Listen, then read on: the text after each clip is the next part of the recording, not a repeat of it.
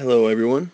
So for my project I chose to research and mainly and focus on shyness.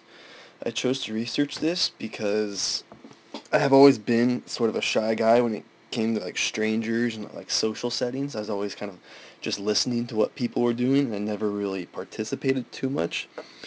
So what I did was I researched why people are shy so I can understand it, get an understanding of why I'm actually shy, and hopefully that'll help me. That hopefully that'd help me uh, be able to change it, and make it easier for me to change since I'd understand it.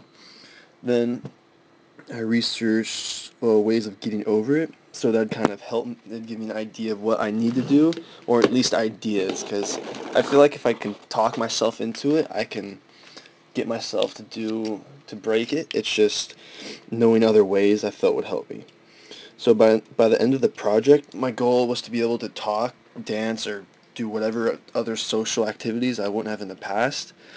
And I feel like this project actually helped me out in that. So kudos to you, teacher, and have a good finals week.